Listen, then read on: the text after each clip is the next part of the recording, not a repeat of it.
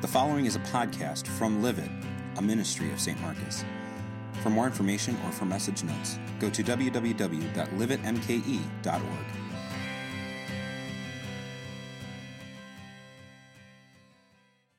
Palm Sunday is actually uh, the same, it's the same concept every year, regardless of what your theme is for Palm Sunday. The concept of Palm Sunday is the picture of a king. There we go, thank you. A king riding into Jerusalem, but a king that is unlike any other king that you've seen before.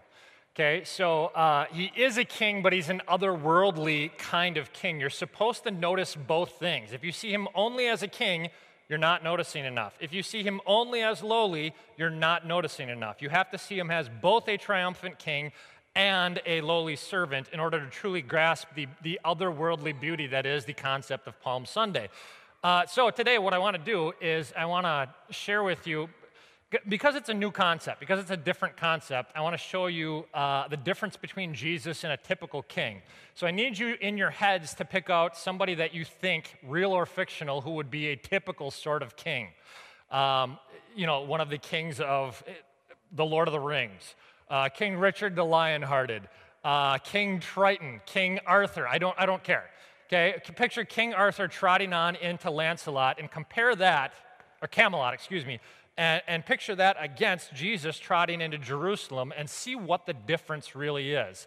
I'm going to help point out a couple of those things here, real quick, because it's always important to notice certain uh, nuances in a text. First of all, the transportation. An earthly king, like King Arthur coming into Camelot, is going to have a gallant, valiant, uh, noble, regal, majestic white steed, right? There's your typical king. Those words that you only use to describe the regality of a king. That's an earthly king. Jesus, on the other hand, when he comes on into Jerusalem, he trots in on this thing. And I'm talking about the smaller one there, a colt, the foal of a donkey. That thing doesn't, it's, now maybe his was a little bit larger than that, but he, it seems like he could just sort of like walk it in. You know, like he didn't even have to actually ride the thing. It probably was lowly enough and uh, certainly not. Remember in, in, our Zechariah reading, we heard about a war horse. This is no war horse. Uh, this is, in fact, the, the, Greek word that's translated uh, for the colt, the foal of a donkey here, is a, it can also be translated as a pony.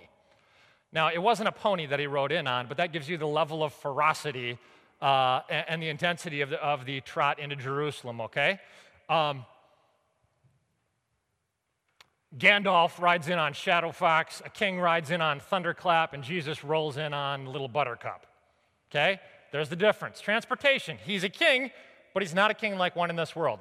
Uh, the expectation an earthly king, when he conquers uh, the enemy, let's say he slays the dragon, then he enters into the city and he immediately shoots to the top of the social scene. If he wasn't king yet, he is made the king. He sits on his throne. He rules in his palace. He rules over the kingdom. He gets all the riches. He gets all the beautiful women. He gets Jesus very different. Uh, in some ways, the expectation of Jesus was more. In some ways, the expectation of Jesus was less. You'll notice the hymn that the people were singing when he, when he rode into Jer- Jerusalem. It wasn't just a song that they made up. They shouted, Hosanna to the Son of David. Blessed is he who comes in the name of the Lord. Hosanna in the highest heaven. Hosanna is a word that means Save me. Save me. They're quoting, actually, at this point, they're quoting from Psalm 118, verses 25 and 26. It's the same psalm that several verses earlier, actually, we hear uh, the words, The stone the builders rejected has become the cornerstone. The Lord has done this, and it is marvelous in our eyes. This is a very clear reference to the Messiah. In other words, what we have here is a, a typical king gets the riches and the palace and the, the beautiful women. Jesus has no money. The Son of Man has no place to lay his head, he says in his ministry. And he, so far as we can tell, never has one romantic kiss. His most famous kiss is a kiss of betrayal. Not a typical king. Finally, the reception. An earthly king when he slays the dragon, and maybe he brings, to, uh, in the ancient legends and the ancient myths, you bring the animal's head back to prove that you'd killed it, right? So he brings the dragon's head that he slayed, uh, brings it into the city, and all the people shout for joy, and he's universally received uh, with praise because of what he has already accomplished. Now, by the way, this is a little bit of an aside, but I want you to understand where that concept comes from. Uh, the, the conquering king who slayed the dragon and now lives happily ever after. For a moment, just let your mind go back to Genesis 3, the first promise of a Savior. Okay?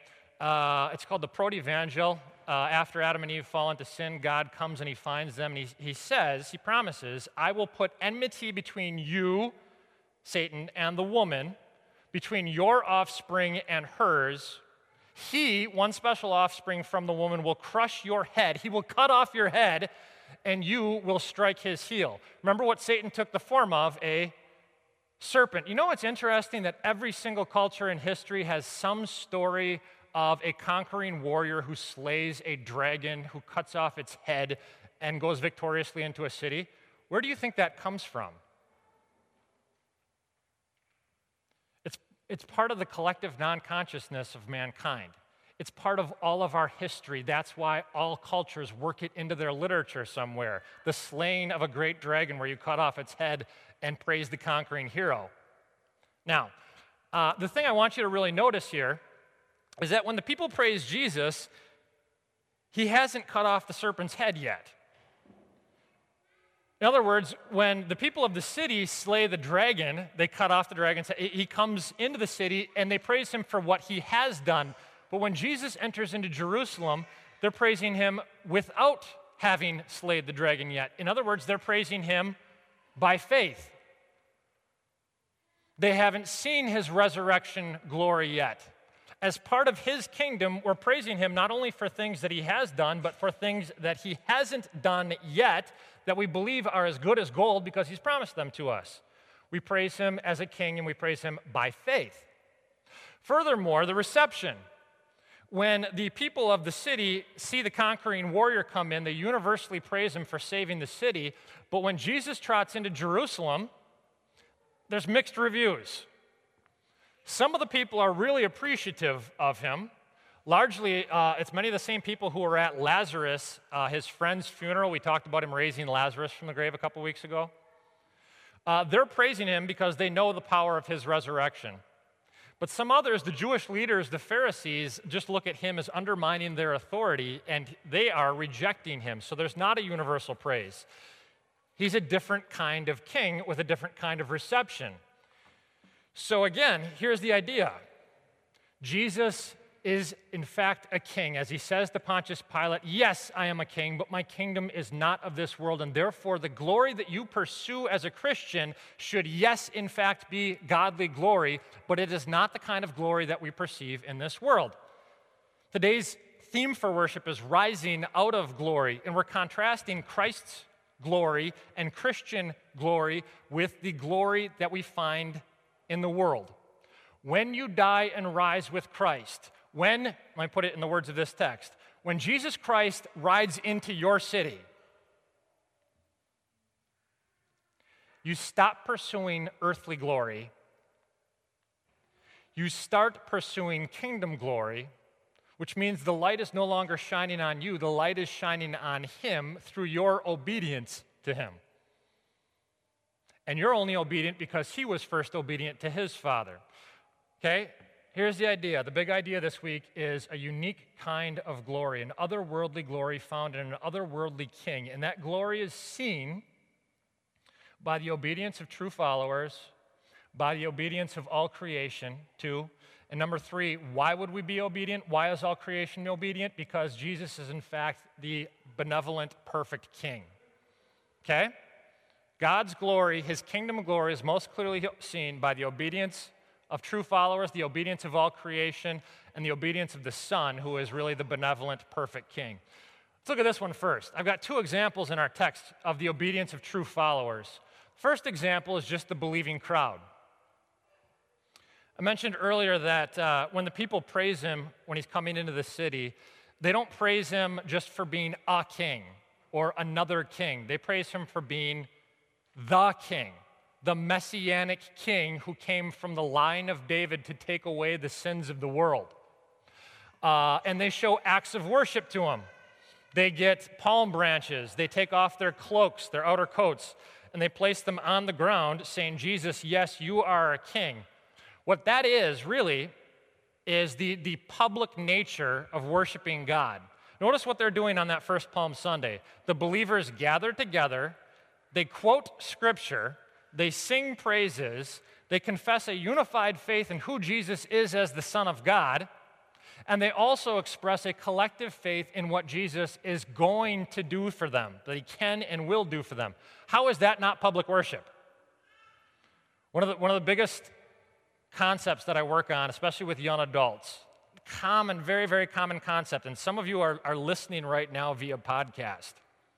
And you're thinking, I can do a relationship with God just by kind of consuming Christian sources here and there, and I can consume God apart from a relationship with the Christian church.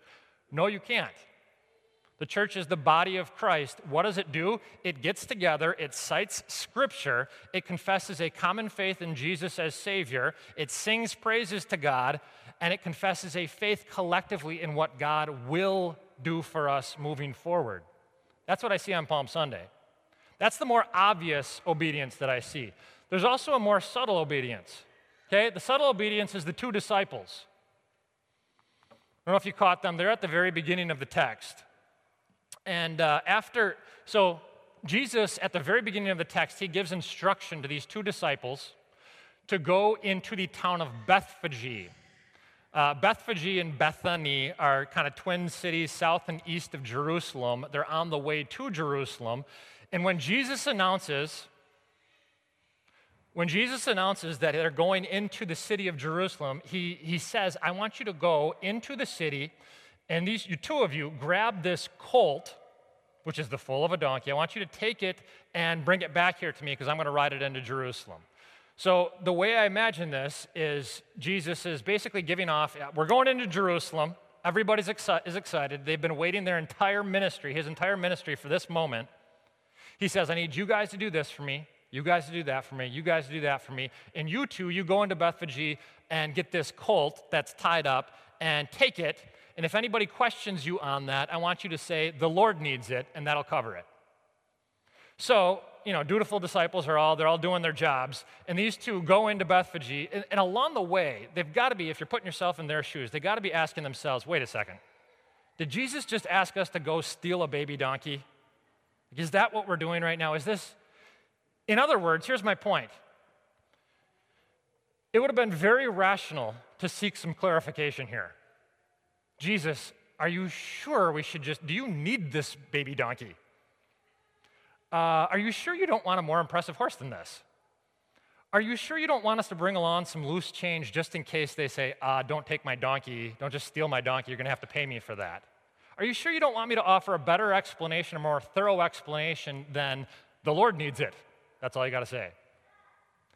It would have been reasonable to seek greater clarification on what Jesus is asking them to do but they don't. They just do it. This is one of the marks of genuine Christian faith and true discipleship. When God is asking you to do some things in your life that you don't understand, but you just do it because you trust that He's right. That means you have an actual relationship with Him. Okay? You can't have a, a, real meaningful relationship with somebody unless you trust them. When he says to do things and you don't understand why, but you do them anyways, that means you have a real relationship. So, practically speaking in your life, uh, let me just give you a couple quick examples. You could say, God, I don't know why having a sexual relationship outside of prior to marriage would be wrong. The whole world seems to be doing it. They seem to be enjoying it. There doesn't seem to be any stigma attached to it. It makes perfect sense to me. But very clearly, you say in your word, don't do this. So whether or not it makes sense to me is not the point. I trust you. I can do this. Jesus, you tell me it's very important for me to give away large portions of my income in generosity to others. And that's, that actually somehow contributes to my overall financial health and, and wellness and, and perspective. And, and that doesn't make any sense to me. That makes, seems completely counterintuitive to me. And yet, very clearly, Jesus, you say it. So, whether or not I understand it, I can do this. Jesus, that person has sinned against me and wronged me so severely they absolutely do not deserve my forgiveness. And yet, when you taught me to pray, you said, Forgive others not, as not an optional thing. Forgive others in the same way that I have forgiven you. Whether or not I understand it, whether or not I like it, that's really not the point. Jesus, I trust you. I can do this. When you do things that God tells you to do, especially when you don't understand them, that's one of the marks of genuine faith in Him. Uh, one of the commentators I read, named Werner Franzmann, put it like this He said, It's to their credit that these two disciples did not hesitate to obey Jesus' order. Instead, they just believed that their Lord knew all things. He goes on to say, Let's do our Lord's will with that same kind of unquestioning obedience, since He is our all wise Savior whose heart is filled with love for us. Therefore, all His directions for our life can only be aimed at our lasting good. Then we will resist the temptation to quibble about His will in this or that matter, saying, But Lord, doing this might cost me money. It might make me less popular. I might not have as much fun.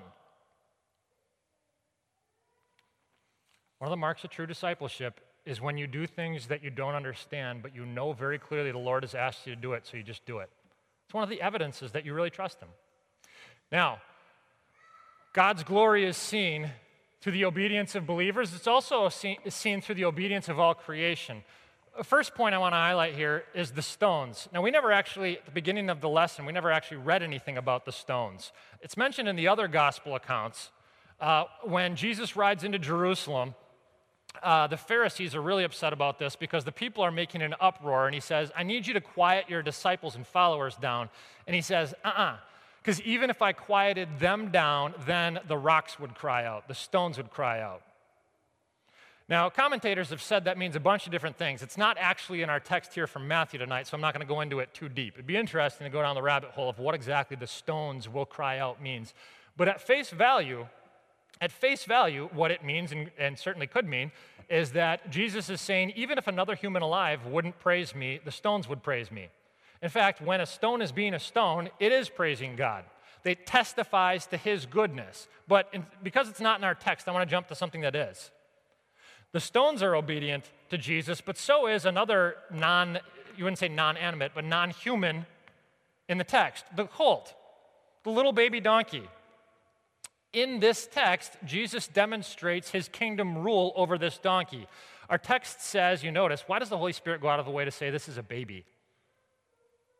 Why a baby colt? You ever think about that? Uh, how many of you, by the way, most of us are kind of city people, here on North Ave. How many of you are riders? How many of you have ridden horses or anything like that before?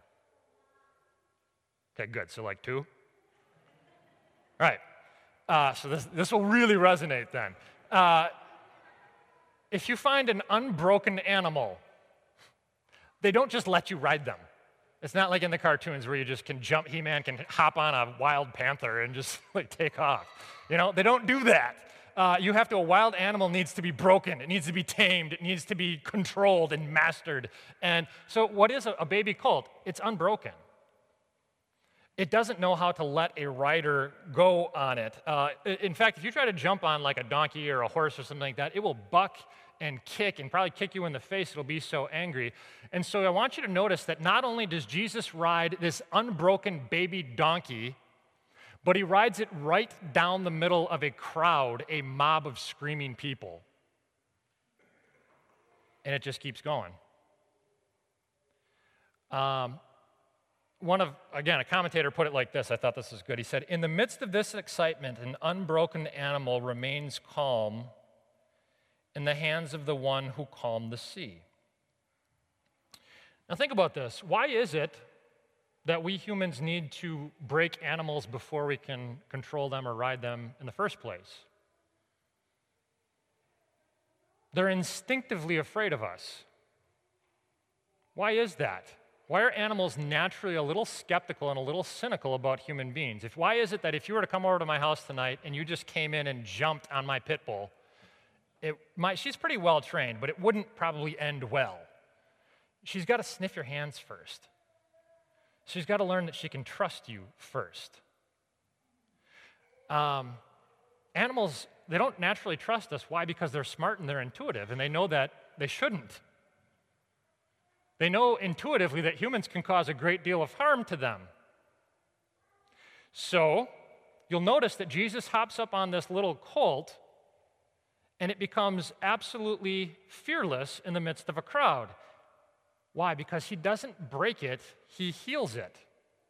This little unbroken colt is absolutely fearless in the midst of a crowd when Jesus gets into its saddle. Now, some of you already know where I'm going with this. What happens when Jesus gets into the saddle of your life? Does that instantaneously make all the noise of the crowd go away? No. But it heals you, He doesn't break you. What happens when Jesus gets in the saddle of your life? When you let Jesus get to the top position in your life, because all of us have a pedestal that we're trying, that something has to go on. When, when Jesus gets into the driver's seat of your life, what happens? He heals you, He doesn't break you. Now, to the degree that you have Jesus Christ at the center of your life and in the saddle of your life, to that degree, you will be free from fear of anything death, or failure or rejection or sickness or anything else. It doesn't make the crowd less noisy, it makes you calm in the midst of the noise. Jesus is the only master that can control you without destroying you. See, everybody, you're going to get mastered by something. You're going to become obedient to something. You're going to offer praise to something. You're going to be, the Apostle Paul says, a slave to something. The only option you get is who or what you want to be a slave to, who gets to be your master. For some of us, it's going to be money or beauty or our career or the approval of our parents or the approval of our peers or a romantic relationship. You're going to be obedient to something. That's the natural order of created humanity. We weren't built to be independent, we were dependent creatures. The only thing you get to choose is who gets to be in the saddle. And I'm saying to you, Jesus is the only one who can drive you without ever really breaking you. Okay? We see the kingdom, we see the glory, even in the obedience of a tiny, little, simple, lowly donkey. Why should we be obedient? Um, I'd imagine that the disciples were a little confused with the whole Palm Sunday circumstance because it's a little, I, I, probably, I don't know. It's probably only been within the past five to 10 years where I think I've started to understand what Palm Sunday was actually about this concept of a king, but an otherworldly, lowly kind of king. Um, they're probably confused by Jesus' methodology. Uh, in other words, when they've been waiting, really, not just their ministry, the, the Jews have been waiting their whole lives for the Messiah to finally come. And when Jesus says, All right, it's time, I've sort of been avoiding to some extent Jerusalem for a while now, but now it's time. We're going to Jerusalem, guys. Let's get ready. My guess is they're like, finally, finally, let's get rid of the Romans. Let's overthrow our oppressors. Jesus, you can expand the borders of our people back to the greatness of the times of the great King David. And then Jesus hops up on this little colt, and they've got to be thinking, You have got to be kidding me. Jesus, you are a conquering warrior. You need to ride in on a war horse, and this looks like the penny pony at Meijer. This can't scare anybody. This can't rule anything. What are you doing? Jesus knows exactly what he's doing. He is a king, but he's not a worldly king. On the one hand, there's strength, but on the other hand, there's lowliness. There's power and there's vulnerability combined. There's royalty and yet there's accessibility combined. These two things are never combined. Those two opposites are never combined in this world, but they are combined in Jesus. He's showing his character. He's showing power and majesty that this world knows nothing about. The one who deserves real glory and praise from the entire world is actually coming to humbly serve. And even more than that, to die for crimes that he didn't commit, to die for your sins and my sins. And it's got to be that way. That's the only way it can be. It can't be just a worldly king and it can't be just a lowly servant. It's got to be a lowly king. Why? The theological term is substitutionary or vicarious atonement. What that means is the king comes in lowliness so that we, the peasants, could one day live in majesty. Or, as the Apostle Paul put it, you know the grace of our Lord Jesus Christ, that though he was rich, yet for your sake he became poor, so that through his poverty we might become rich. For Jesus to save you and me from our sins, he needed to taste every tear of agony. Um, do you remember last week we said, we're quoting from Psalm 56, and it said that Jesus keeps all our tears in his bottle? He holds on to every single tear that we've ever cried, and he justifies them. He takes all of our tears so that he can share with, it, with us all of his glory. Only a king who is not only perfect, but who loves you enough that he wants you to experience his perfection would die for you like that. And because he did, that means we will live together happily ever after. Let's pray.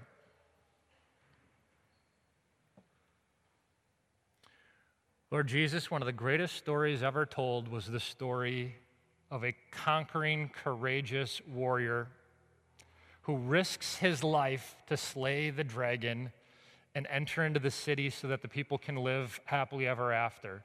It's a nice story, but there's one that's even better that it draws from. It's the story of you who courageously, humbly came into our lives, slayed the, the dragon Satan, paid for all of our sins, and didn't just risk your life, but actually gave your life so that we could reign happily ever after as kings and queens. No one has ever loved us like that.